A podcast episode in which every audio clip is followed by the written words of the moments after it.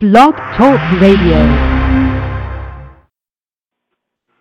Welcome to episode number 23 of Thyroid Nation Radio Live Talk Show and Podcast.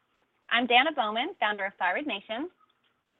And I'm Tiffany Mladinich of GratefulGarden.biz. We're also known as Danna and Tiffany, bringing you the collective voices of thyroid advocates, clinicians, bloggers, and thyroid thrivers everywhere. All right. In just a few short minutes, we're going to be talking live with Dr. Doni Wilson. She's a naturopath and founder of DoctorDoni.com and the author of The Stress Remedy. I'm so excited. She is just going to nail me on the forehead, so I might as well just put a big bullseye on my head today. She's going to be me talking too. about leaky I know, right? leaky gut Right. causes, what it is, effects on the body, and what you can do about it. So, very exciting. But first, before we bring Dr. Doni on, there are a few things we want to share with you, some exciting things.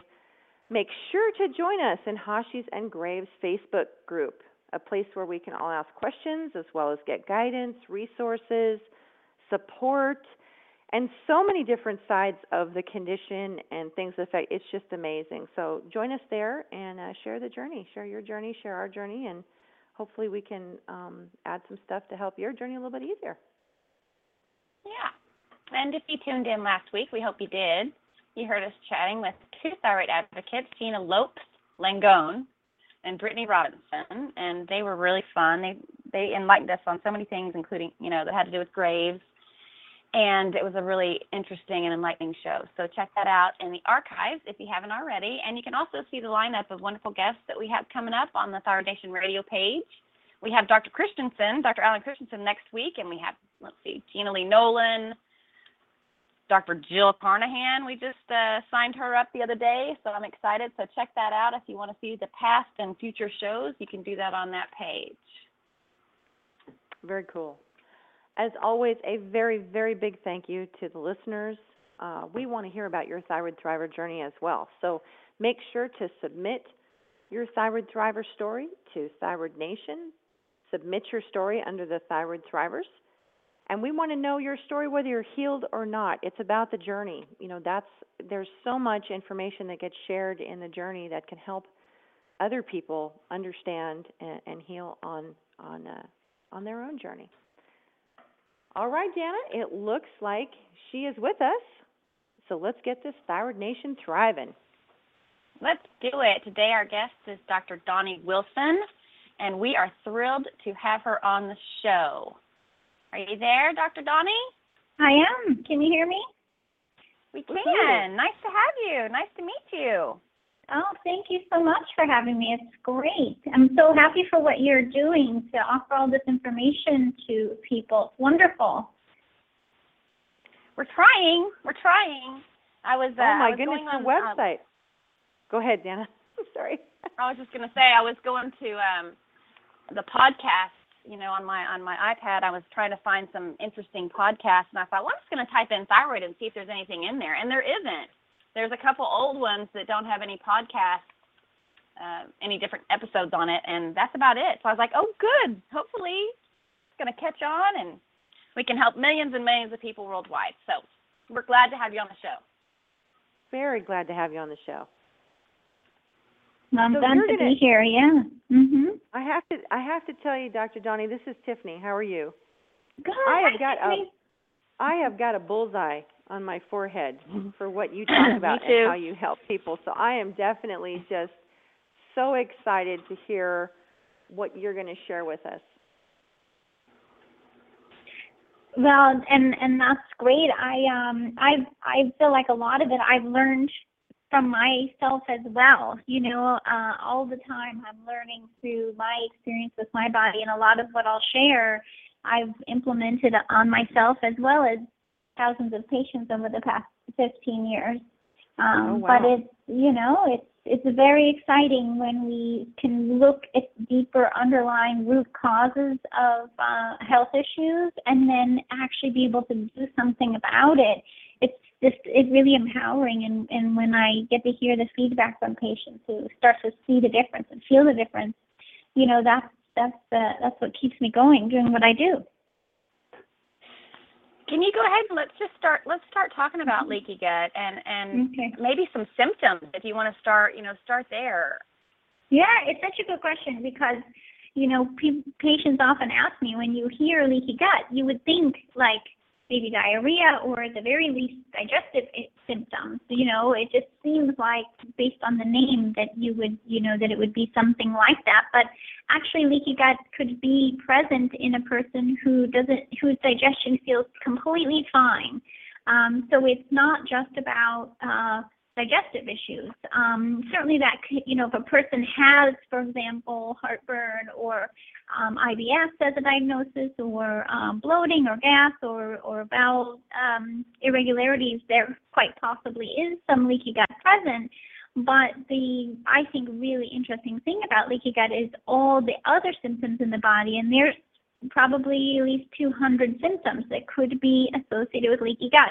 Everything from fatigue, um, headache, joint pain, skin rashes, um, even thyroid issues, um, and or you know other health issues anywhere in your body. And so it becomes less of a symptom specific. It's not like if you have this one symptom, it's probably leaky gut. It's more a matter of, I would say, if you have you know, even multiple unresolving symptoms that aren't going away, it's quite likely that you have some leaky gut. And that's the other thing I like to clarify is that it, leaky gut is not a black and white thing. It's not so much of like either you have it or you don't. What I find is that it's a spectrum, you know, that you know, to some degree, we likely all have some amount of leaky gut, even a mild amount of. The other name for it, by the way, is intestinal permeability. So sometimes you, when you're reading about it, you'll see the language, uh, the words intestinal permeability. And so we all probably have some degree of intestinal permeability or leaky gut. What the, you know, or a person may have more moderate or even severe leaky gut. And it's you know, so it's not just a either you have it or you don't have it. It's more a matter of how severe is it and how much is it affecting your health. Wow, that's very very interesting. Because Mhm. people see it as black and white, like you said, they do, and then I, I, I myself kind of do. So that's good to know. Thanks for sharing. Mhm. Well, you think about know- it. I mean, it, this is in the small intestines, right? And our the surface area of our small intestines is the size of a tennis court. You know, so it's big area, and these little cells that make up this small intestine, they regrow every like three days or four days. So they're replacing themselves constantly, but they're very susceptible to stress, right? So any form of stress, whether it's psychological, emotional stress, just work stress, um, certainly if it's a severe trauma, um, that you know makes these cells so that they're not able to replace themselves, and you're left with these little holes in the intestinal lining. Now these are on a microscopic level, so even if a gastroenterologist goes in there with a scope, you know, for an endoscopy or a colonoscopy, they can't see it. It's it's so tiny they can't see the the leakiness, um, but it, it occurs in between the little cells and actually if the cells are not as healthy as they should be that's what allows this leakiness to happen. Now then people say well what's leaking where? Right? It's like what what is the leakage happening? Um and and it's it's that um you know these these little cells are lined up to make a the intestinal wall and then there's they have these uh we call them tight junctions in science but they're basically little proteins or kind of like velcro if you think of velcro holding the cells together. And so the job of these cells is to make sure that your food is fully digested and only nutrients and water gets across into your blood and into your body right? Because we don't want whole pieces of food and we don't want bacteria getting through. We want only digested nutrients to get through our intestinal lining but if the Velcro is damaged and the cells are damaged, now bacteria from your intestines and undigested food can get past those cells. And right underneath that, the cellular lining, is your immune system. Your immune system is on guard there to protect you. It's, it's ready to attack any viruses or bacteria that come through. But imagine if it's a, if the intestinal lining is more severely leaky and more bacteria are bom- bombarding the immune system and undigested food is coming through. Your immune system is trying to protect you from all of that. But like can happen in other situations in the body, if the immune system is overly inflammatory from that experience of the leaking through, then it creates inflammation not only at the intestinal lining, but the thing about inflammation is it can spread anywhere in your body. That's why the symptoms can appear anywhere. That's why this that's occurring in the small intestine can cause a headache or can cause anxiety or can cause a low mood or can cause your knee to ache because that inflammation from the small intestine can go anywhere in your body. And so a lot of times I think of it as it may show in your body where you're most susceptible. You know, like if you had a injury to your knee, you're going to be a little more likely to have knee pain. Or if you tend toward anxiety, then if leaky gut is more severe, you're going to be more likely to have anxiety happen. Wow. Now, Dr. That's Doni, so much you- to so much to intake there. I'm I'm because I definitely huh? have leaky gut and I'm sure that my son and, and my husband and my daughter, I'm sure we all have some level of it. So that's very interesting. Go ahead, Tiff. Do you think that there are levels of progression in leaky gut, meaning that, you know, in the beginning, like it, it's something that can pro- progressively become much worse and worse. In the beginning, you might have small symptoms and then, you know, severe health problems a certain time down the road. Do you do you see that in your practice where Mhm. people can have progressive issues? Yes, and often, you know, when someone comes to see me, it's because they're not feeling well. You know, so by the time they come in, it's sometimes already progressed. And once we kind of sit down and talk it through, they usually can kind of say, "Oh yeah, that's right. Like 10 years ago, I had a severe infection and I had to be on antibiotics."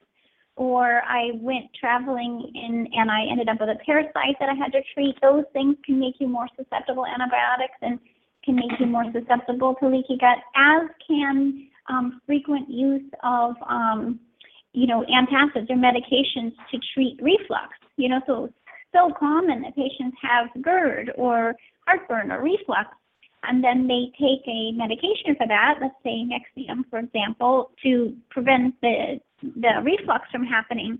But what what now we're learning is that when we suppress the uh, stomach acid, that it ends up so you're not digesting your food as well, and that can then contribute to leaky gut developing in the small intestine. And so if we look back over time, often the patient can kind of put together, oh yeah, that was happening several years ago, and then now I'm starting to notice all these other health issues develop, and you can start to see the spectrum. Yeah, you can. The progression it starts to become clear.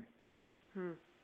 Yeah, it's so interesting because 20 years ago, you know, just you know, kind of bloating after you know eating and not really thinking about it. It wasn't, you know, nothing was blaring at the time, but uh, you know, then progressively now when I eat certain foods, it's it's uh, you know can be severe cognition issues and fatigue, and it's just amazing how and it's you know it's it's quite some time, but yet you look back and it's it was 20 20 years ago, you know. Mhm. It's kind of Mhm. scary when you Well, think, like, gosh, it would have been so much easier to address that Mhm. at, Mhm. at Well- 21 than at, you know, 40 something. Well, Well, and I'm also thinking, I'm also thinking, can you imagine, like, when you were talking, I'm sitting here thinking, I wonder how many people in the world have leaky gut at this Have leaky very gut? moment. Well, and I mean, I bet it's it's not off the charts. Well, and it's not something that is, you know, even though it's oh my gosh, if you look in the research, there are so there's so many research studies that have something to do with what causes intestinal permeability or leaky gut, and also um, how to help it heal. That's the, that's the exciting part. Is it is something that we can work on helping it to heal and recover. So we'll get back to that. But there's so much research on it, and yet you know, you could be going to see your internist every year and even the gastroenterologist or the rheumatologist, and yet still they are not mentioning it because it's not going to show on the standard test. It doesn't show on a blood test. It doesn't show on the colonoscopy. It doesn't.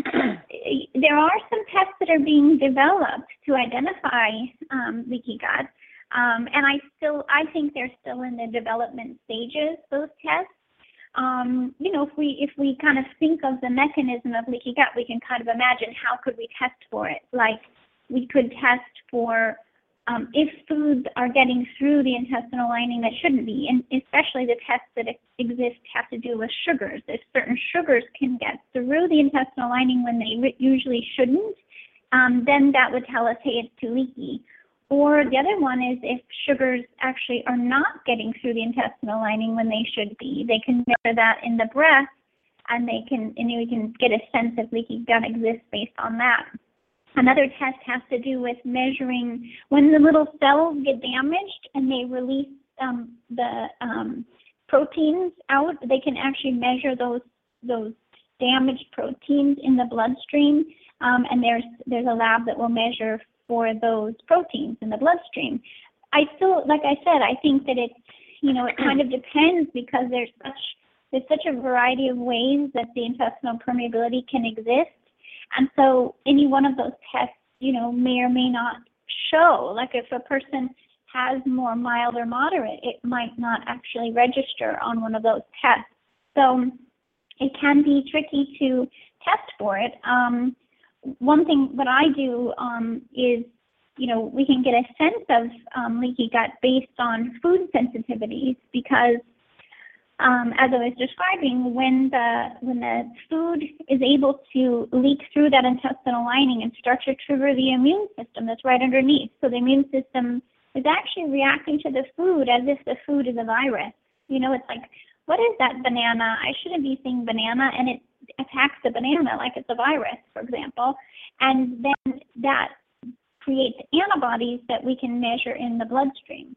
And if we find that there are antibodies to food, a lot of different foods, um, then that indicates that there must be some leaky gut because the only way the immune system can start to react to that many foods is if it's if the intestinal lining is leaky and it's allowing that reactivity to occur.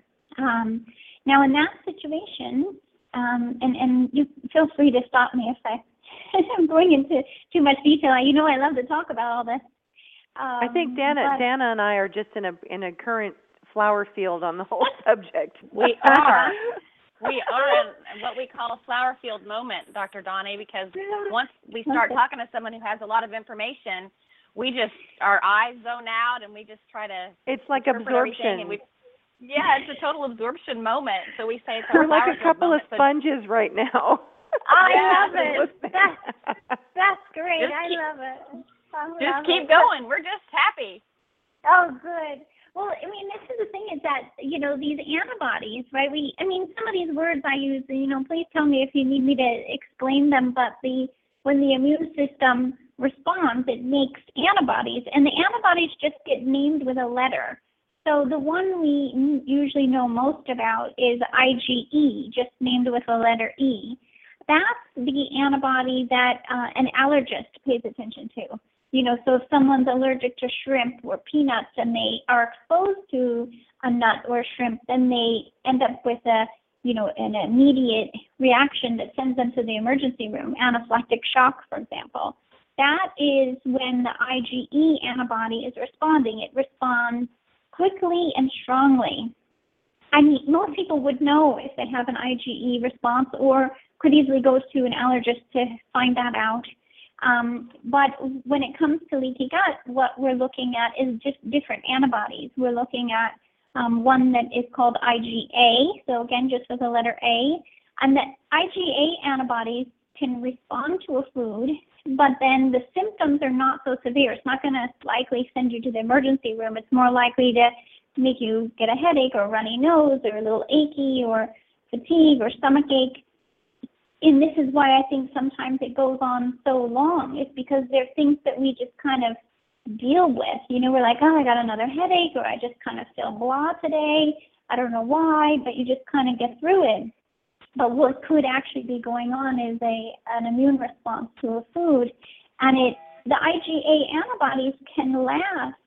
You know, the response can last up to a week after you eat the food. So this is the other thing that makes it so hard to put your finger on it mm. is say you react to almond and you eat an almond, but it's it's only it's causing an inflammatory response over the next week. it's really hard to, and if you eat almonds every day, it's really hard to figure out that that was the cause. Um, the one that makes it even trickier is the antibody named with the letter G, is IgG, because IgG antibodies can can trigger symptoms even for three weeks after you eat the food. Wow. So I can't I can't tell you how many patients where you know maybe they're having an egg every day for breakfast, let's say, and when we end up testing for the IgG antibodies and they, they it comes up that they have an immune response to egg, they're really surprised because they it's such a delayed response. They didn't realize that their symptoms had anything to do with this food they were eating every single day. And then when we remove the food from their diet, what we're essentially doing is we're taking away the trigger. Now the immune system is not getting exposed to this egg and it's going to calm down. The immune response calms down, the inflammation calms down. And that's really important for healing leaky gut because when you can when you can figure out here's the foods that keep on triggering inflammation because that inflammation now damages the intestinal lining even more. So it becomes this vicious cycle. You know that's why it progresses over time is because you you probably you're not realizing which foods you're reacting to you keep eating them and then the leaky gut gets worse and you start reacting to more and more foods. I hear that a lot of times. People will say i'm Mm. finding i'm reacting to more and more foods. It used to be just one or two things and now seems like most everything i eat i don't feel good So I I do have a question. I I am going to Mhm. interject if that's okay with you. Um, with you. yes. I do have a burning question. So, which came first, the chicken or the egg? So Mhm. you see, just like you said, a lot of people that have progressive food sensitivities, and you know, um, then all of a sudden they're eating nothing, and then nutrient deficiencies become worse. So my Mhm. question, Dr. Doni, is hmm where do genetics and nutrient deficiencies come first? Which came first, the chicken or the egg? well and it- it's it's hmm Or is that or is that the big burning question? Well, and I think it's definitely something important to think about and, and pay attention to because sometimes we don't know the answer. Sometimes we don't know which came first. But the key is that we want to just be aware of both and start Okay. addressing both because my thinking is then we start getting into action and recovery mode. We're like, okay, we may not really know whether the nutrient deficiency came first or the um, or the food sensitivities and the leaky gut, you know, because they just end up perpetuating each other. So you don't know the where the beginning of the string was, for example. You could just start to see this thread, and you go, okay, let's just put all our effort into resolving it. And so it becomes that's why the approach to healing it is not just one thing. You know, like I wish I could say it was a simple solution, Right. like just do this one thing and it's going to untangle the whole mess. But it, it doesn't tend to be that simple. We have to think it through and go, okay, if there's if there's the the food reactions going on, we best to identify, you know, said ch- prioritize sometimes. I mean, if a person has more severe leaky gut and they're reacting to that many foods, it's not like where we're going to have them just avoid everything because we need them to get their caloric intake and, and be eating. So we have to prioritize the most important foods to avoid. And then meanwhile, we start putting in the nutrients and herbs that help the digestion occur more successfully, the intestinal lining to heal, get the nutrients to start recovering so that the nutrient deficiencies are being addressed. And, and amazingly, this basically, if the snowball was rolling down the hill getting bigger, we're just going to turn it around backwards and start unraveling it the other direction. Um, and I, you know, it, it actually works. We, I see it where, you know, and it takes some time, sometimes months, sometimes, you know, sometimes I see really a lot of progress within six months, sometimes within a year, we can look back and go, wow, that is a big difference. Now, and the patients can then usually tell me that they feel so much better. All their symptoms are, are gone, but we can also look at some of these result test results and see that their immune reactivity has decreased and and so I, I know it's possible. So do they get back to at at one particular time uh you know um as it's progressive they become sensitive to more and more foods eventually do you find that it's one or two particular foods that cause the leaky gut in the beginning, so they bring back foods that they were sensitive to, or is it pretty Mhm. much where they have Mhm. to steer clear of that or eat less of them, or how does that work for for you know at least some or as a general rule for your patients, or is there one? Yeah, you know, you've got it. That's that's what I'm aiming for is as the intestinal lining heals, now no longer is the food able to leak and trigger the immune system. So the immune responses will start to decrease and the person will be able to bring in some of those foods again. Um, let's say, for example, say at, at first when we first test, maybe a patient is reacting to, um, you know, a lot of things that they, you know, usually the, the most common ones are dairy and gluten, um, sometimes also egg, but then maybe they'll have like five or ten other foods, like uh, things that may seem a little bit random, like sometimes celery or avocado or almonds or um, kidney beans. When I start to see reactivity to those other kinds of food, that tells me these these foods are not getting well digested and they are leaking through the intestinal lining and trigger the immune system. As the intestinal lining heals, those reactivities tend to go away. Some the one that I um, find you know remains the longest is gluten. And here's the thing about gluten is that we know from the research that gluten causes leaky gut. Especially in you were mentioning genetics. I mean, we know that's one food that we know much more about the genetics of reactivity is gluten, and we know that um, that people who have that you know if you have certain genetic mutations, you're going to have a much higher likelihood of having your immune system not only react to gluten, either as a gluten sensitivity or as celiac disease, but you also have a higher likelihood of gluten causing leaky gut. But Mm. gluten can cause leaky gut even in someone, uh, you know, in anyone, even if you don't have those genetic tendencies. And so that's the, that's I think you know gluten is really like a, a you know double whammy so to speak. It's it not only is it can you have a, a immune response to the gluten, but the gluten actually causes the leaky gut. So if gluten is causing can cause you to become sensitive to more and more and more foods. So sometimes, I mean, a patient I was talking to um, earlier today, she was reacting to quite a few foods, but it felt very overwhelming for her to consider to avoid, you know, everything she's reacting to. So I said to her, even if you just avoid gluten, even if you just start there, because in her case, she's highly sensitive to gluten, and the gluten is probably, right, it's probably just perpetuating this pattern more than anything else, and so we can at least start to get some headway on it. Now, do you think that, Yeah. that genetics? I'm sorry, Danna. Go ahead. That's okay. Go ahead. Do you think that that genetics? Because I I look at, you know, for example, when I was born, I was I was very dairy intolerant. You know, where and I was actually on soy uh infant formula, which you know was you know I look back now and I'm like, oi, how did I even get get past there? Right. But do you think that's why? I mean, I look at so many problems my mother had, and do you think that's why uh, we're seeing so much more extreme gut issues now? Is because there's a part of that problem that was handed down generationally? Yes, yes, I'm sure. I'm sure. I'm sure that some of it was was that it's you know handed down, and we we inherit some susceptibilities. Um, some of those, uh, you know, our genetics can determine how likely our immune system is to you know to react to our environment, both to say pollen and dust, and also to foods. Um, and also how likely our immune system is to go toward an autoimmune condition like Hashimoto's.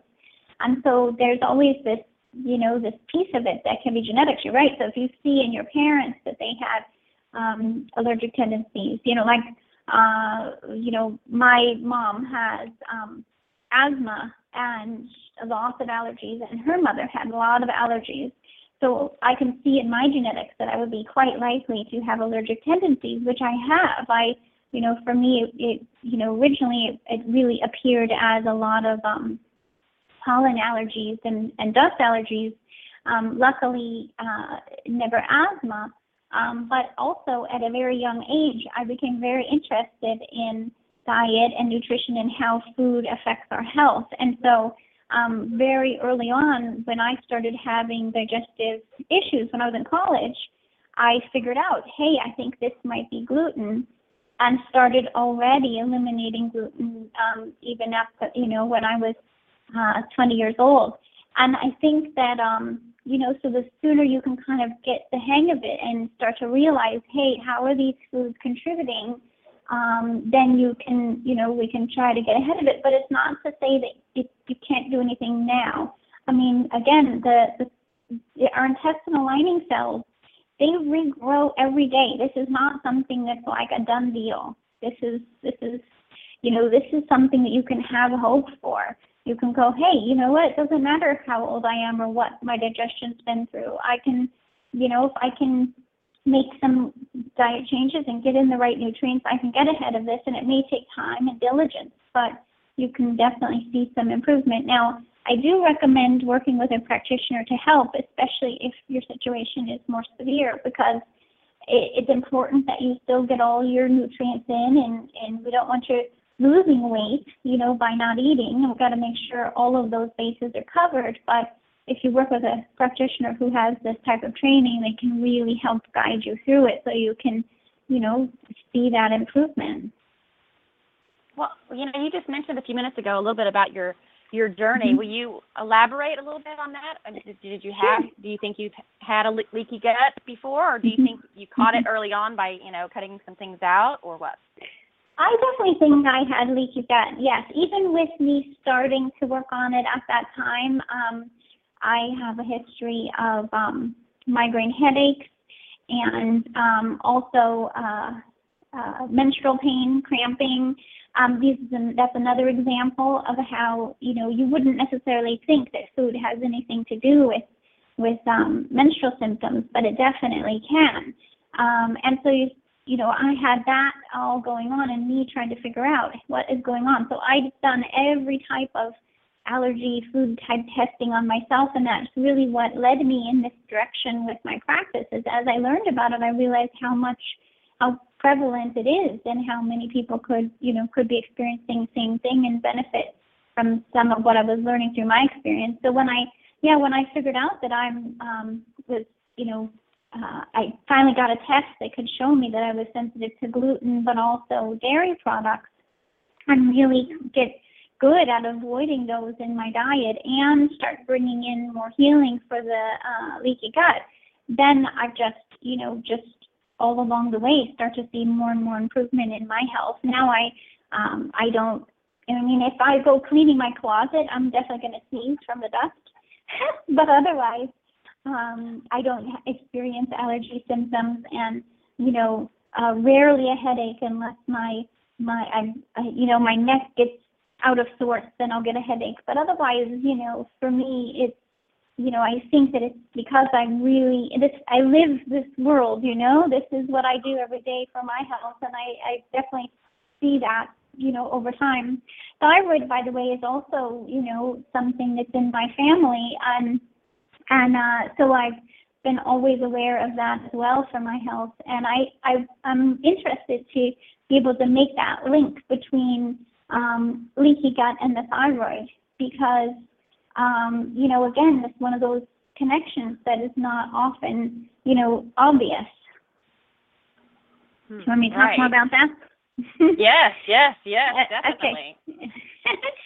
Well, especially with um, with Hashimoto's, I mean, what we see in the research is a definite connection between gluten um, and gluten sensitivity and Hashimoto's likelihood to develop Hashimoto's thyroiditis, right? Which is when the immune system um, starts to, um, I think of it like the immune system is confused. The immune system is thinking it needs to protect you from your own thyroid, right? So the immune system, our immune system is supposed to protect us from viruses, not our own organs. So when the immune system starts to uh, attack the thyroid um, with antibodies, that that gets called Hashimoto's. And one way I think about it is say we have this leaky gut that we've been talking about where the foods are, are able to trigger the immune system and now the immune system is, is protecting you from gluten and creating an immune response and inflammation. well, it's only one step further that the immune system is not only confused in protecting you from gluten, but now the immune system is is protecting you from your own tissue. And um, and so I just think of it as degrees on that spectrum of an overwhelmed immune system. You know, it's it's it's uh, and so that's when the um, Hashimoto's thyroiditis starts to happen. So the um, amazing thing is again when we can when I hear Hashimoto's right away, I start to think, let's look at your diet, let's figure out if you are reacting to gluten or any other foods, and let's start working on healing the leaky gut. And we and we actually see the thyroid antibodies decrease and the thyroid function improve by doing that. Yeah, and I guess I should be, you know, here I am with the target on my forehead now because I did start to decrease my I did start to decrease my uh, or take out gluten for I don't know over the past year. But then just recently I started just kind of, you know, introducing a little bit here and there because I do live in Costa Rica, so my husband isn't convinced that we're having the same wheat or bread or whatever that everybody Mhm. else is. So he's thinking, you know, I, we're fine down here. And so I'm thinking, oh, I like this. This is a great plan. I'm going to start eating bread. So I did just a, a few weeks ago start having some more bread and that kind of thing. And and what's so interesting to me is that, like with some people, Tiffany's very reactive to gluten. I'm not. And so, you know, like you were saying, gluten takes what did you say, three weeks? Mhm. Mhm. And you're can be and, and so I'm not even really sure if if it's doing anything good or bad for me. But I, I'm assuming after listening to you that I should probably be gluten free. What do you think, Tiff? I, I You think know, we both should. We're busted. Yeah. We're so busted. You know, it's I'm, I'm sitting here with my my shoulders slumped over. I'm like, oh. Oh no! You're like, what am I going to eat now? Oh no! I know. There's so You know, many I- good I- options, but mhm. I honestly have to admit, it it truly, I I kid you not, is probably one of the biggest and last pieces of my own healing journey. And I don't eat very much of it, but when I do, I just get my fanny whooped. And I'll I'll tell you, because Danna and I talk all the time, several times a day. There, it doesn't happen with all. It doesn't happen with the same gluten. So I, I it's almost like I'm trying to logic myself out of it. And I'm sure you hear this a lot, Dr. Doni, because Mhm. and not only that, but I'm married to an Italian baker's grandson.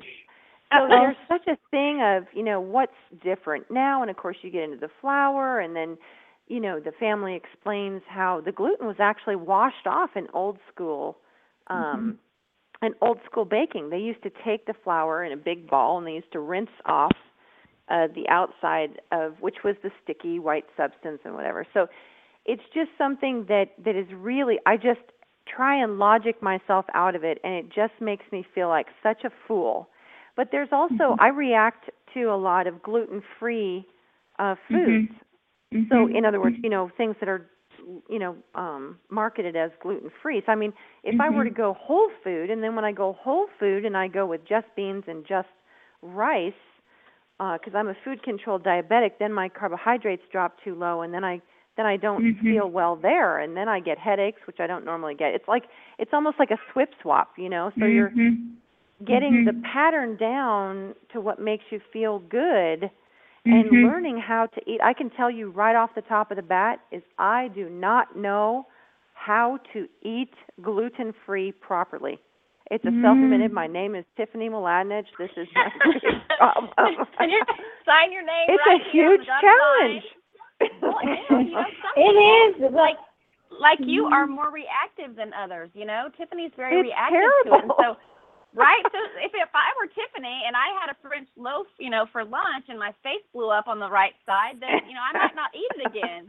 But that I doesn't had a happen to me. Dr. Doni. I had a very piece of the French loaf, not the French loaf. Oh. oh my gosh. It's true. You do. You know, when it's when it has an immediate effect, it's quite a deterrent. And you know, it's hard when you're in that battle in your mind. Should I eat it? Should I not? And it looks so good, and I just want. You know, it, it's tricky. I mean, that's where sometimes when you can get a and there's different food sensitivity panels out there. You want to work with a practitioner who can get you a really high quality one so you can clearly trust the results. But when you can do that, then to have it in front of you in color, in print, that says you reacting to gluten, it's a lot of times a lot easier to avoid it. You know, that's what it took for me. Are you kidding? I'm a, I would I would be going back to it too if I didn't see it on paper. And then once I sometimes because it is such a delayed reaction, you have to consistently avoid it for at least three weeks. For some people, it's even three months of avoidance before they can really fully appreciate the benefit of avoiding it. But you're bringing up good points because you know, it doesn't often just fix it to turn to a gluten-free option. You know, like say you just trade in your gluten crackers and bread for a gluten-free crackers and Mm-hmm. bread. You know, they're often still made from a different grain, right? So the gluten-free grains would be like rice and corn and quinoa and millet are all gluten-free. Potatoes gluten-free. Um, but some people, um, especially with more severe leaky gut, um, and autoimmune conditions are going to be reactive to other grains, even if they're gluten-free grains. So you have to be aware of that. And you, if you have, a, if you think your situation is more severe, if you have autoimmunity, you may actually need to eliminate the grains and go and really focus, like you were saying, Tiffany, about like a whole food diet where you're focusing on the fruits and vegetables and protein sources and really you know, de-emphasizing the more grain type products and, and baked goods and things like that because that's where you're going to, that's not only where you're going to get the gluten and the grains, but it's also where you're going to get higher carb content.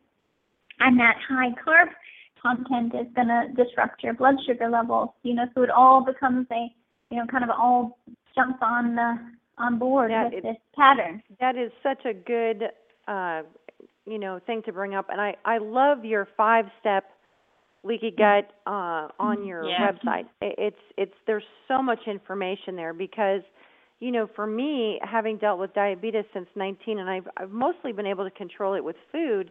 Where Amazing. originally at 19 I was able to do well with whole grains and dairy, which is kind of a joke because it was very good at controlling my blood sugars per se, you know, Mhm. numbers wise, but I'm not Mhm. really necessarily sure that I, you know, didn't create a bigger problem Mhm. by doing Yeah. that.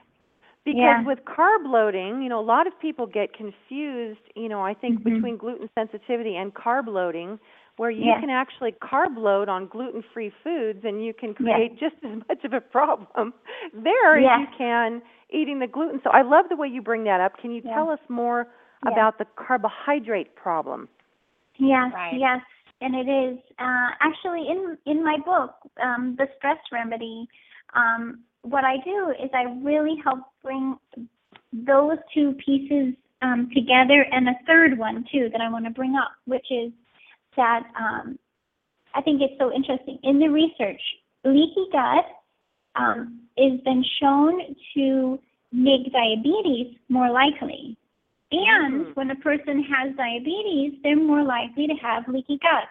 So there is a there's a, a directional, you know, uh, relationship going on with those two, and it's not even at the, you know, I think even in mild um, cases, it's also happening. So even in a more mild leaky gut, it means that any carbs that you eat are more likely to stretch your what I call your carbohydrate metabolism. It means that any carbs you eat are more likely to um, go into fat storage and more likely to overwhelm your insulin function, right? Insulin is the hormone that helps move any carbohydrates you eat get turned into glucose in your blood, and it's insulin's job to get that glucose into your cells. It's in your cells that that glucose gets used for energy and for your brain function. So you want the glucose into your cells. But if you have a large amount of food, you know, say even if it's gluten-free cookies, they're to go, they're to overwhelm your insulin's ability to put that glucose into your cells. And instead, that glucose is to go into fat storage or fat storage in your liver or as cholesterol. And so it it be, again, it becomes this vicious cycle. Now, if the carbohydrate metabolism is stressed and the insulin function is decreased and every carb you eat is, is overwhelming your system, then what happens is the leaky gut becomes more likely. And so they just, uh, you know, feed off of each other. And so it's, I would say, an important part of helping to heal the leaky gut is to manage the, the carbohydrate and blood sugar um, levels. And the key is you know, you got to feed, like you learned from a young age, it sounds like it's all a matter of how you feed yourself over time. Like we would think, we would love if we could just sit down and eat once and have our body just spread it out over the day, you know? Right. Right. Would- Right. it would- Yeah. It would be so much more convenient to not have to think about eating every few hours. But our bodies don't work that way. You know, when once we swallow the food, our body has to do something with it. It's either going to burn it for energy, or it's going to put it in storage in fat tissue, or you know, it has to. It's going to have to make a decision about that food at the moment that it comes through. So if you eat more than your system can really use at that moment in time, it, it becomes a stress, you know. So and then if you go too long without eating, if you go more than four hours without eating, now your body really needs more, you know, carbs and protein and fat to come in. Your body's going to have to choose something. It, and usually, what our bodies would do in that situation is burn muscle tissue. We all wish it would burn fat tissue really easily, but that's not what happens when we don't eat for long hours, right? Like, please burn Right. the fat tissue, please. No, it's, Right, it's more right. likely to burn the muscle tissue. And not only that, but it increases your cortisol levels. So now the cortisol is our stress hormone.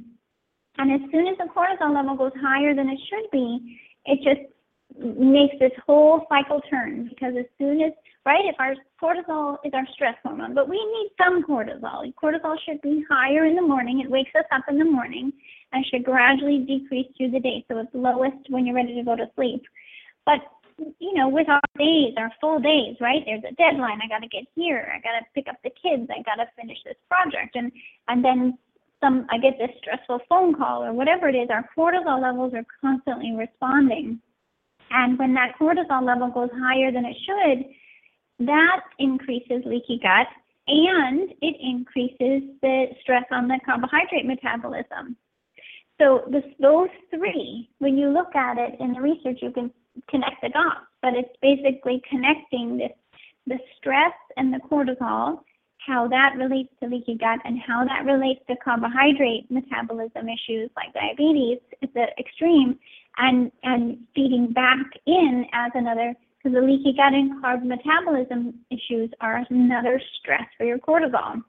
So that's where when I, I think when we look at that big picture, we can understand how all these puzzle pieces fit together, but we also start to understand what to do to address it. You know, if we can build in ways to de-stress, right, so that our intestinal lining stays happy and healthy and our insulin function is as good as it can be, and we make some diet changes to help the leaky gut heal and keep up with our life, and we eat in a way that helps keep our blood sugar more balanced through the day, then we start to see um, everything shift. Right. Now I have a question, just maybe jumping around topics, but I just want to know when you're working with clients, Mm-hmm. is your first instinct or, or the way that you handle them is it is testing is allergy testing one of your top things that you start with or you, I mean you're not a, do you do elimination do you you know do you do it all it just does it depend on the patient because I'm one of those people Tiffany and I talk all the time I am not an elimination diet kind of person. I have to have it like you said Dr. Doni uh, you mm-hmm. know on on paper. I mm-hmm. am you know sensitive to gluten and if you see it on paper it's different. So when you're mm-hmm. working with people, is that something that you you automatically do is testing, or how do you handle that?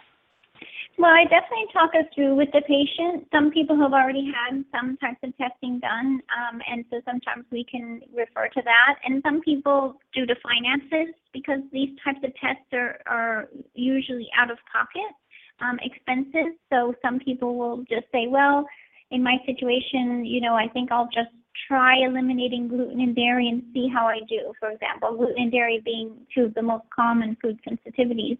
The thing is, is that you know, and some people really do see improvement with that. Say they just eliminate gluten and dairy over uh, you know, period of time and see how they do. And then for the classic elimination, you would eliminate the foods for at least three weeks, and then you would challenge them back in. You would say, let me now have a piece of bread and see how I feel and wait a few more days and then let me have a glass of milk or a piece of cheese and see how I feel. Um, and you know, I had to do that um, process on myself when I was in naturopathic medical school, and that's how I figured out that I react to soy products. But it can be tricky because, as you can imagine, with these delayed responses, it's hard sometimes hard to tell when you you know avoid a food you might feel better but then when you challenge it back in you you might not the symptoms might be vague or maybe delayed so sometimes things get missed by doing it as an elimination diet um, although for some people that is a good option um, and doing the you know for a lot of people doing the food sensitivity panel is where they want to start because they're just tired of feeling this way and they just are like hey i'd rather spend a few hundred dollars and finally know for sure what I need to do. And then it's worth every penny.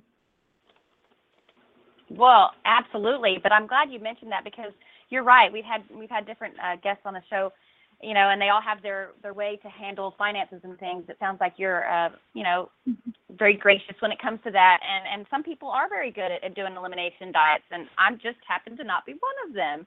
And Tiffany too. And I kind of just really need to see it so I think Mhm. for me, you know, after listening to you, it's it's been something I've been thinking of for a long time. But a food sensitivity, you know, panel sounds like right up my alley. So Mhm. I'm definitely gonna, you know, start saving my pennies for that. hmm Yeah, save your pennies. It's it's definitely worth it, and you can. There's you know some. It used to be that we you know it was always with a blood draw, and it was um you know uh, lots of tubes of blood, and there are still some panels that use um, blood draw to do it, but there are some now available that can be done with a finger poke. So even just with a finger poke and a few drops of blood, you can run a pretty extensive panel, say for you know almost a hundred foods. So you can get a really good sense of it even without, you know, because for some people it's like, oh, how am I going to get this done? You know, um, besides the expense of it, just being able to get the whole blood draw done is tricky. So um, when a finger poke can be used, that's a lot simpler. Yeah, I've heard that's a that's kind of a new technology that's out, Mhm. right? You can just do like a, a just a prick on the finger. Mm-hmm. Is that Sign me up, right? Is that Yeah. Theranos? What's that? They're Theranos. I think they're primarily in Arizona right Oh, now, but I'm, I'm yeah, waiting for them to, to move all over. It's very exciting. Yeah, they're doing all different kinds of testing, you know, like what you would usually have done, I think, for, you know, like your annual blood work, you can do from a finger poke with them. And it, From a single, I think it, it makes it a lot, it makes blood work more accessible for people. Um, and that's, I think, what um, I was, another patient I was talking to today, you know, we were thinking about how much more and more people are really taking their health into their own hands, realizing it's your health and it's in your hands. Um, and so uh, being able to, you know, make choices and, and even spend money on tests to get the information you need, more and more people are choosing that route. It's really about preventive health. You know, what can you do now? What information could you have about the food you're eating and the vitamins you're taking that could influence your health now and way into the future? Um, you know, of course, we need, you know, uh, surgery. We need emergency rooms. We need that type of medical care available. It's just that there's a lot. There's so much research to show there's a lot we can do with diet and lifestyle to prevent um, chronic health issues. So, and and really to access that, a lot of it is, you know, uh, you know, up to uh, individuals to find that and choose that.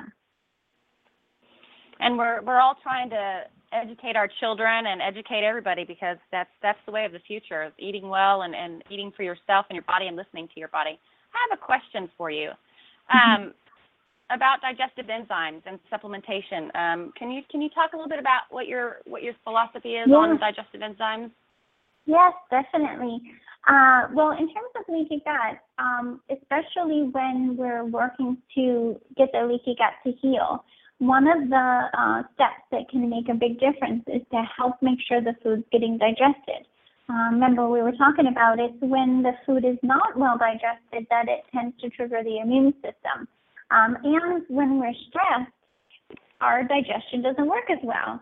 So we tend to have more, you know, less digested or less well digested food coming through our digestive tract when we're stressed. Now, you know, certainly sitting down to eat and chewing well and, you know, all of these things you can do to help your digestion have its best chance to digest your food are, are all good things to do. Um, but uh, sometimes, you know, adding in digestive support can make a big difference um, as well. And we, I usually start by going to what would be called a pancreatic enzyme. Um, the reason it's called that is because the pancreas makes a bunch of different enzymes, basically to digest proteins, fats, and carbohydrates. The pancreatic enzymes are the ones that end with the letters ASE. So if you look at a supplement bottle, it's going to be amylase, lipase, protease. Those are all enzymes, and we can get them from plants. So you can actually swallow a capsule that has these uh, enzymes in there, and if you swallow it when you eat or right after you eat, those enzymes are going to help digest your food for you. And if your food's better digested, it's less likely to trigger your immune system. So it can be very helpful.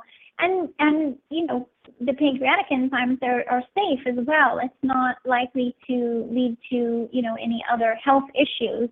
Um, and there's a lot of good quality um, products out there. The other one to consider would be whether we need to support stomach acid because for some people, you know, we often hear about when people have too much stomach acid, but it's also possible to have too little stomach acid. And so um, that's something that you know you can either work with a practitioner to help figure out, but there's there's not great testing. Actually, the the best way to find out is to just try taking a supplement that contains what's called hydrochloric acid or HCl. And when you take HCl with a meal, if you experience any burning, then you know you don't need it, that you have plenty of acid. Um, if you feel better when you take an HCl when you eat, then that means that you needed it and that it could benefit your digestion. Um, there is one test that um, sometimes can help clarify this for us which is a um, there's a more specialized stool test where uh, and this is different than what you would usually find at the conventional doctor's office, which is where they would test for say blood in the stool or parasites in the stool. But there's the specialized stool test where they can actually show us how well are you digesting your food based on what's in the stool. So we can see is the protein getting digested, is the fat getting digested, do you, you know, does it look like maybe you could benefit from some um, hydrochloric acid or stomach acid support, um, that can all be shown on that type of a test. Those tests also show us something we haven't gotten to touch on yet, which is the good bacteria in the large intestine. Um, that's where the, you know, there's there's good bacteria. Oh my goodness, we right when you start to look at it, we we our bodies are really, you know, in a mutual um, existence with these bacteria in our bodies and we really need them and, and depend on them, especially in our digestive tract. It's called our microbiome is another name for it, but in a supplement, we would usually see it as a probiotic, which is usually a lactobacillus or uh, lactobacillus acidophilus or bifidobacterium in a probiotic, right? Those are those are some of the bacteria, although there's trillions of bacteria, different types in our digestion. And these um, you really want a healthy balance of bacteria. That's another thing that's quite interesting in the research is if there tends to be a, a imbalance in the healthy bacteria in your large intestine, that can increase your likelihood toward leaky gut and thyroid issues and autoimmunity and diabetes and all different kinds of health issues. So part of addressing leaky gut is helping to get your healthy bacteria as balanced as possible and to figure out if there's any abnormal bacteria or perhaps overgrowth of yeast or candida in the digestive tract. Though we want to address that, and one of the best ways to know what is the what's going on, who's living in there, is to do one of these specialized stool panels so we can really see and then have a practitioner help you address it. Do you find that uh, a lot of people also have a specific uh, vitamin and mineral deficiencies like B12 iron. Do you find that's fairly mm-hmm. common? Yes. uh, as well? It is, you know, um, it's interesting, right? Here we are thinking it's a leaky gut, so you would think the nutrients would leak through too, and we would have more of them. But it's actually the opposite. That when leaky gut is present, that there tend to be more nutrient deficiencies. It's like what you don't want is leaking through, and what you don't want, or what you do want, is not getting in. And so it's iron deficiencies, B vitamin deficiencies, even vitamin D. When I see, um, when I start to see nutrient deficiencies on blood work, it makes me think, uh-oh, there might be some leaky gut going on here because it looks like the nutrient levels are decreased. And that's that's definitely more common with the with leaky gut and food sensitivities. And so we start to, again, it's you know we have to address both. We can start to put the nutrients in if the person's digestion is feeling well enough to be able to take in these nutrients. We can start to put in some some of the vitamins, but it's ultimately going to be when we get the digestive tract fully, you know, working well again, where the digestion is happening, the nutrients are getting absorbed through the lining, um, the bacteria are happy and healthy. That's when um, a person's going to be able to really get their nutrient levels to where they want them to be. Now, Dr. Doni Penny had a great question in the very beginning Mm-hmm. of the conversation uh, Mhm. regarding uh, apple cider vinegar that she used in her own and also uh, giving up omeprazole to help Mhm. her digestive acids. Do you encourage your patients with apple cider Mm-hmm. vinegar or lemon, especially if they're not necessarily going to, you know, some people that I that I they're just not they're not supplement Mhm. takers. So it sounds like you you really work with your patients on what they will do and what they don't do. Mhm. Is apple cider vinegar and lemon something that you encourage to increase digestive acids? You definitely can try it, and that's exactly what it is, is um, uh, sour and also bitter, you know, so it can also be like one of my favorite bitter things is arugula, you know, so if you think of um, things you like to eat that have a little bit of a bitter taste, that's what tells your your body and your brain and your digestion that you need help digesting food. The classic um, one would be like that gentian bitters, right? The herbal Yeah. bitters can do the same thing. Well, that's the idea with the, uh, you know, lemon in the water or um, apple cider vinegar. And a lot of people do benefit from those things, and you can try it. The thing, there's a couple things you want to keep in mind, though. One is that um, vinegar can trigger a histamine response. And um, there's several foods that can trigger histamine, right? We usually think of histamine with allergies, right? Like, so if you, you know, again, are exposed to pollen and you start sneezing, that's histamine that's causing the sneezing and the runny nose. Same thing can happen in the digestive tract. If you have um, certain foods, it can trigger a histamine response.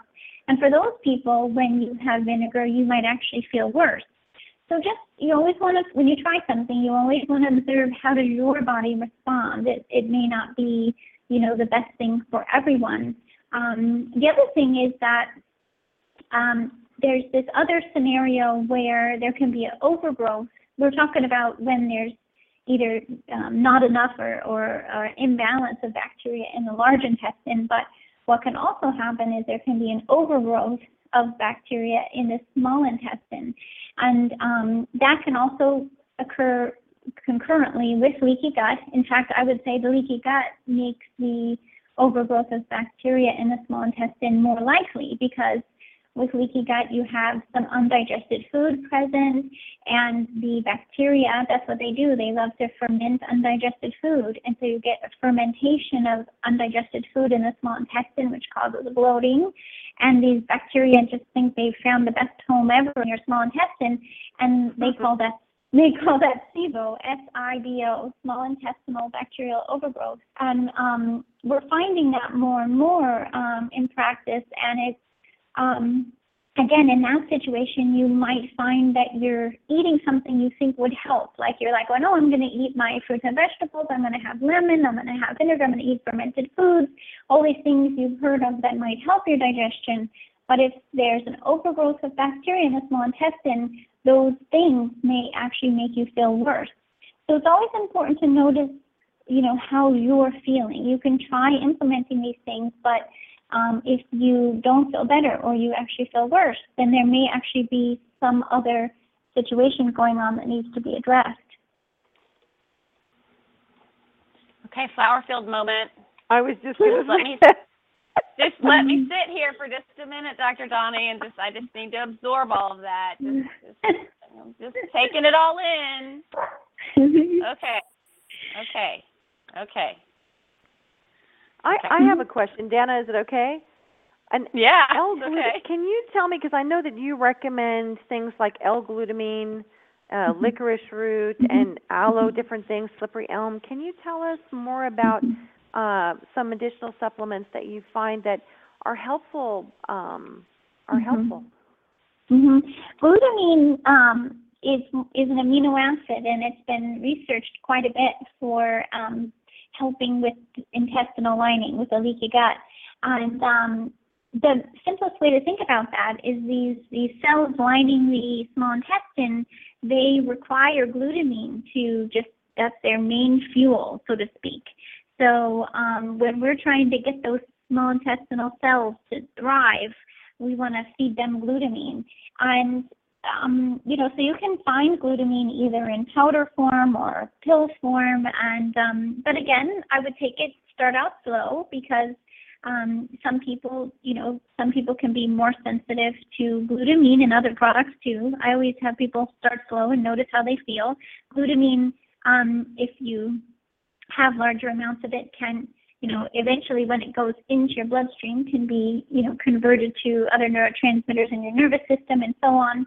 What we want is we want that glutamine to just go straight to your small intestinal cells, which is um, which is where you know helpful for leaky gut healing. Um, so maybe a person starts with even 500 milligrams or 1,000 milligrams of glutamine each day, and they could increase even to 5,000 milligrams, or in some studies even 10,000 milligrams if it's in more you know more severe situations. But um, that's how the glutamine fits in. And sometimes if a person's digestion is really sensitive, I'll just start with glutamine alone. And then if we Now, can, hmm No, no, I was Mhm. going to say, how do you feel about hydrolyzed collagen or hmm uh, gelatin? Do you like those as Mhm. well, or do you really like to focus on the glutamine specifically for leaky gut? Well, the um, the collagens can be great. All they will have a little bit of glutamine and other amino acids in them, and that can be really helpful helpful when a person is got a lot of nutrient depletions, and they even if say they're having a hard time digesting proteins, like they're going, oh my gosh, every time I eat even a piece of chicken, I get a stomach ache. Then we may need to use more um, amino acids like in the collagen to help get those amino acids. in. Amino acids is your built is your when protein is all the way digested down, it's digested down to amino acids, and then our bodies use use amino acids to um, to build muscle and all kinds of different um, energizing activities in the body. So we need those amino acids not only for our small intestinal cells, but for um, our whole system. Um, so collagen can be great for that reason. Another good source, though, you're reminding me of um, glutamine is in in bone broth. So a lot of times you'll hear people um, having, you know, choosing, hey, I'm going to have bone broth. I'm going to make bone broth because it's automatically high in glutamine, and so you're getting a food source of glutamine. Um, cabbage juice is also high in glutamine. So, you know, if you are inspired and motivated to choose, you know, uh, dietary options for glutamine, that's an option too. So you like a little bit Cabbage of a, a juice. Cabbage Cabbage juice. juice. Wait, I just want to stop there for just a second because that's just not normally something that you hear is cabbage juice. So okay, I know, all right? cabbage juice. Got it. Okay. I know, I know. I haven't quite had myself drinking much of that. I tend to go for a protein shake, you know, because it's, and for a lot of people, I find that's a good solution. You know, now you have to be careful because if you're reacting to dairy products, then you're not going to be able to use a whey protein shake, right? W H E Y is the protein in dairy, so that's not going to work. And then usually soy, if soy is an is an issue, then we're going to steer clear of soy protein. So usually we end up looking at either a, a organic rice protein or organic pea protein. They can actually get enough protein out of the rice and the pea to make a protein shake. And even though it sounds like there would be actual pea and rice in there, it's basically they've taken away all the carb part of it and they just got the protein out. I don't know how much rice they'd have to use to get a spoonful of rice protein. I know, but it's gotta be right? Right. so scary. But then we have a it is plant scary. right? It's a plant-based protein in a powder. So then you can, for example, stir that in water or your preferred liquid, and you could stir in some glutamine, and you could stir in some collagen if you want to add in some extra amino acids, and you could then too some of these others we were mentioning, like um, now DGL is a um, it's an herb called licorice, different than candy licorice. But um, um, licorice, the herb is also sweet, but it's got no sugar in it. And it's the cool thing about licorice is it's anti-inflammatory. So as soon as you swallow it, it's anti-inflammatory throughout your digestive tract, and that's how I think it's helping to heal the leaky gut is because it's anti-inflammatory all along your intestines. Um, so you could, if you use a powder of, you know, say a product that has glutamine and maybe some of this licorice or, or what's called DGL. DGL form of licorice is they've removed the part of the plant that can affect blood pressure. So that means it it would be safe even if you have a tendency toward high blood pressure. You could use DGL, and then the plant aloe.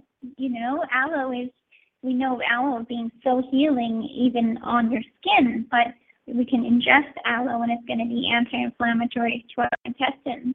Um, also, zinc, uh, the nutrient zinc is very healing to the intestinal lining, as is, um, I think it's interesting to think of um, MSM, which MSM is a um, sulfur-based nutrient, and it's the sulfur aspects that are. Remember the Velcro I was talking about between the cells? Yep. We Mhm. need Yep. that. We need that sulfur for, to help rebuild the Velcro. So if you Now- you can find formulas that have all this in one, yes. Oh no, I was going to say, um. I actually have two quick questions. A lot Mhm. of Hashimoto's have trouble breaking down proteins. Do you just start lower on the glutamine? Is that something that you would do?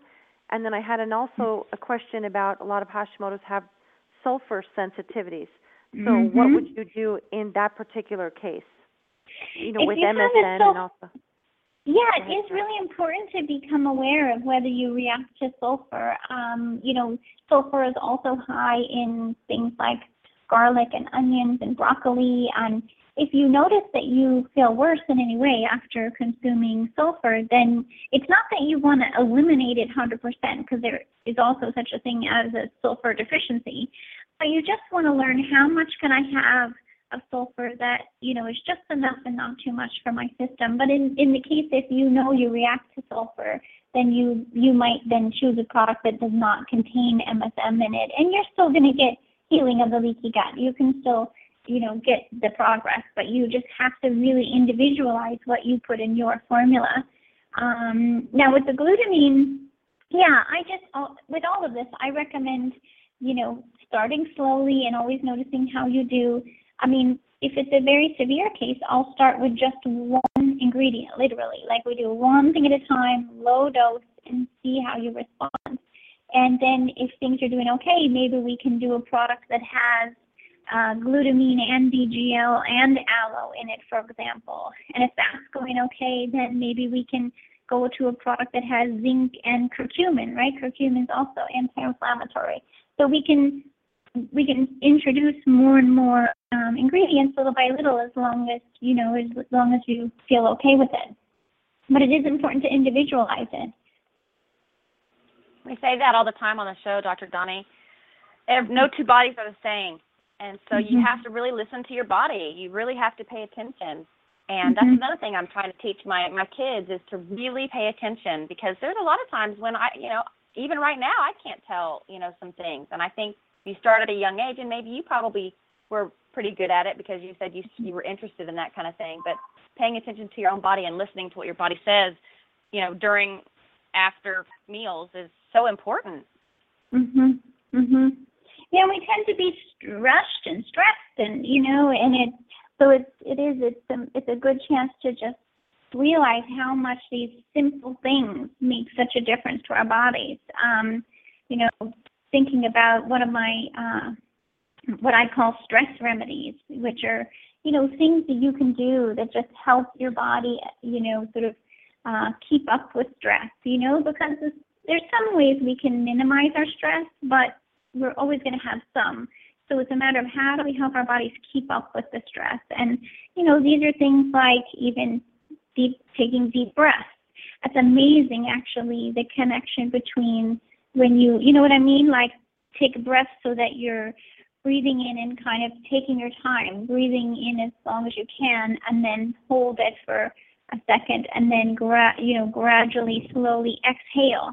And when you do that, you know even if you spend five minutes or ten minutes doing that kind of more slow breathing, it actually helps your body pay more attention to your digestive tract.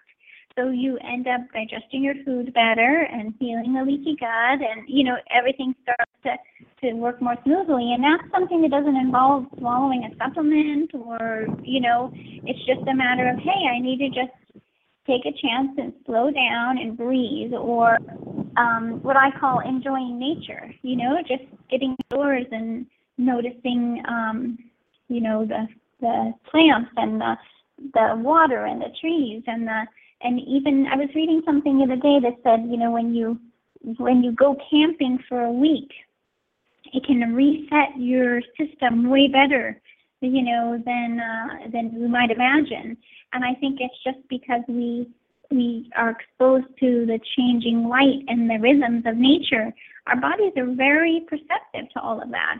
And so, you know, even just coming back to notice, hey, what what rhythms am I exposed to day to day? What can I do to just give my body a chance to reset? Um, can make such and a difference. Sunshine, right? Sunshine, Sunshine. absorbing the sunshine and vitamin D, and that's a that's a very Mhm. important gut soother, correct? Mhm. it is. Yay! I just did that today, so I get to check that off my list. Shanna was I went soaking it. outside and got some sun. I was soaking in some sun just before the Woohoo. show. Uh, but no, it's funny that you say that about breathing. I have to to jump in really quick before we let you go and say that that's a really big deal. That's that's important. I mean, and even just to put a little sticky note uh, on your mirror or just on a couple different things to say breathe because I don't breathe very well. I don't. I hold my breath a lot. I'm not a very good breather. Now, I've been taking yoga. I've been doing yoga for a long time and stuff. And, and you think that, okay, so my body's used to, but even still, I catch myself holding my breath. So while, while you were talking that, while, while you were saying that just a moment ago, Dr. Doni, I looked Mhm. out my window. I just happened to, it's a beautiful day. There's a breeze. I can see banana trees and jocote trees and bamboo and it's breezy and I'm thinking, okay, so she's talking and I'm just listening and I'm I'm being very mindful and I'm just enjoying. So that's exactly what you mean. Just take a minute and it's so powerful. It's It so is. helpful. It is, and that you know that too. It helps your helps your digestion. It heals the digestion. I mean, and that's that's the thing. It's you know it's it's it's a constant practice. I think leaky gut is just it's one of those things that can be a constant reminder to us to just take care of ourselves to make sure you're getting that you know what are you eating that's going to be supportive to your health? What are you doing today that's going to support your health? And and um you know sometimes life gets ahead of us and and yet it's not that you know that's not the done deal. You can always choose. Today can be the day where you go okay what can i do that is just going to help my body out a little bit here? I love the way you point out stress. You know, I think we women, especially, uh, you know, we're such multitaskers and kids and working and you know, we have a tendency to be juggling 10 things at one time and forget to just to just take a minute, you know, in the moment. I I know I'm horrifically guilty of that. And I feel so much better when I can just take a deep breath and be like, just I just need I just need a minute, you know. just to I feel so much better when I do that, you know. mhm Very Mhm. healing. Well, there has been so much today that we have covered, and I thank you so very, very much. I'm going to go back and listen to this uh, later on tonight because I want to take some notes. I remember on the, one of our first shows, Dr. Doni, I have to tell you something really funny. Um, I think it was our first or second show. I was thinking, I messaged Tiffany and I said, "Are you taking notes? Because this is this is some great stuff." And she replied back and she said, um, honey, don't we have an archive like of the show? Can't you just go back and listen to it? and I was like, oh, that's right, we do. So now, now I just go back and listen to the show. So you have been absolutely wonderful. I thank you so so very much for You're joining us on Sunday. Yes. So And nice Blythe to meet you. Blythe and Penny and and all the radio team, they just keep saying she is so amazing, so sweet. Your voice has been just so pleasant and soothing. It's been healing just in and of itself listening to you. It has been. I have to say that. Do people tell you that? Because it really has been. Maybe you Oh. should just talk more. You guys are so sweet. well, I'm glad it was helpful. It's my pleasure. You know, this is what my brain does and thinks about all day. So to get to share it is just very rewarding. So thank you for giving me the chance. Oh, thank you so much for being here with us. Yeah, and tell everybody before you go really quick um, how they can find you. Well, uh, my website is drdoni.com. So Doni is spelled D-O-N-I. It's short for Donielle. So it's just D-R-D-O-N-I dot com. And uh, so you can find me in, in my blog articles about leaky gut. I've been writing about leaky gut in my blog, so you'll see more there. And I have some more articles to come in that series. So um, please sign up for my newsletter, and you'll you'll get those all more about leaky gut. In fact, I'm going to be writing about thyroid here in a couple weeks. So this your this show is going to inspire me. Yes, yes, yes. We need to All have you right. back on. Yeah, really. never- And then uh, yeah, I'm also on social media. So if you you like to you know get your articles by Twitter or Facebook, you can find me there as well. Just Dr. Doni Wilson, W I L S O N, um, at on those uh, social media places as well. Well, and don't forget, you have a wonderful book called The Stress Remedy, so you guys need to check that out. It's on Amazon, and I bet she's got some wonderful healing uh, extras on her website as well that you, you like you said, you mentioned you you add to all the time. So check that out and your newsletter. and the So- five step five step leaky gut, that is there is so much information there. Hmm That's right in my blog post, the the healing leaky gut with five simple steps. You'll find it there in the blog. Um, Mhm. And I'm working on a book about um, sleep and natural solutions for sleep, so that will be coming out soon. Oh, good. Mhm. Great. Okay. Well, we'll have to. We'll definitely mention that and put it on our social media for you and share and promote as well, so everybody can Absolutely. won't miss out on that. Right. Well, Dr. Mm-hmm. Doni, thank you so much. Have a fabulous, fabulous Sunday, and hopefully we'll we'll have you back on the show and we'll chat soon. Okay, sounds good. Say hi to Costa Rica for me. Mhm. I will come mm-hmm. visit. Okay. Take care. Mm, bye bye now. Mm-hmm. Thank you again. Thank you. Bye bye. Gee whiz, she's amazing. We need Yeah. like five hours, six hours, ten hours with these people. I just don't even know. I mean, she was so lovely, and it's Gee it's whiz. funny because there's been a lot of shows where I have to have the fan pointing on me, but today there's the most amazing breeze and my my my desk, my setup is right here by the window and I was really looking outside and her voice was just so calming and the breeze was blowing and I Mhm. see all this green outside and I was just in my flower field the whole time. She was fabulous. She was fabulous. Fabulous. There were just a couple times you're like, oh, you know, just so much information. It was just, gee know. I'm going to have And to listen to that one again, honestly. Yeah, and she's just she's just spitting it out. It's just churning, churning. It's just coming out so fast and I'm just So easy Okay, for I gotta just yeah, just that's take this. amazing. you know? I know. Well, that was wonderful. Well, very very wonderful well okay guys let's let's go ahead and wrap this show up. That was fabulous. I'm just i'm in i'm in a little heaven spot here thinking about her wonderful voice and all the good things she had to say and and it was really good. She was really nice. I like that. Very, very nice. i like those kind of shows. Well, Danna and I always want to thank our amazing Thyroid Nation radio team. The questions that come in, they help us with everything. It just it just would not be possible without them. So a super big thank you to Raina, Laura, Melissa, Blythe, Penny, Sarah, and Shannon. Please check out their bios and Thriver stories, Facebook support groups, blogs, and website links at thyroidnation.com radio. There is so much amazing support in the websites for children, for uh, working out, for food, for questions, for you know just positivity and all kinds of stuff. Fabulous resources there within uh, within those amazing women. So make sure you check them out, and also make sure to follow Thyroid Nation Radio at thyroidnation.com, and on Facebook, Twitter, Instagram, and in, of course, the Facebook group Hashis and Graves Thyroid Nation Radio Talk Show.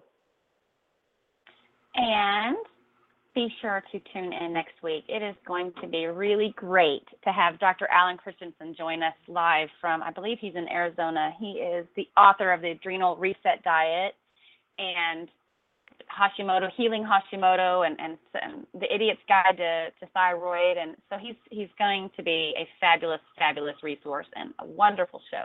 So be sure and to tune got in an next week. amazing he's got an amazing story himself.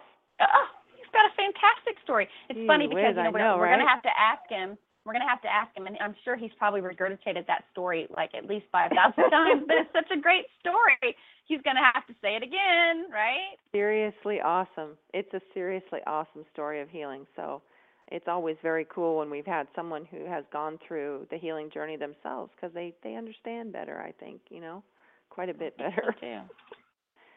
And Danna and I want to remind you that wellness is a journey and takes continual maintenance and evaluations, which we heard so much from Dr. Doni today. You know, certain supplements that do well for one and not for another food, everything else. So it's so important more than anything to listen to your own body and be mindful of what it is telling you all the time. Amen, sister.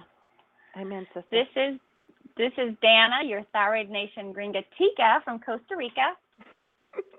and Tiffany with GratefulGarden.biz. bringing the collective voice of thyroid thrivers worldwide so that together, united, we heal. Thanks, guys. United We Heal. Let's go get some sun, baby. Yeah. See you next week. Happy Sunday.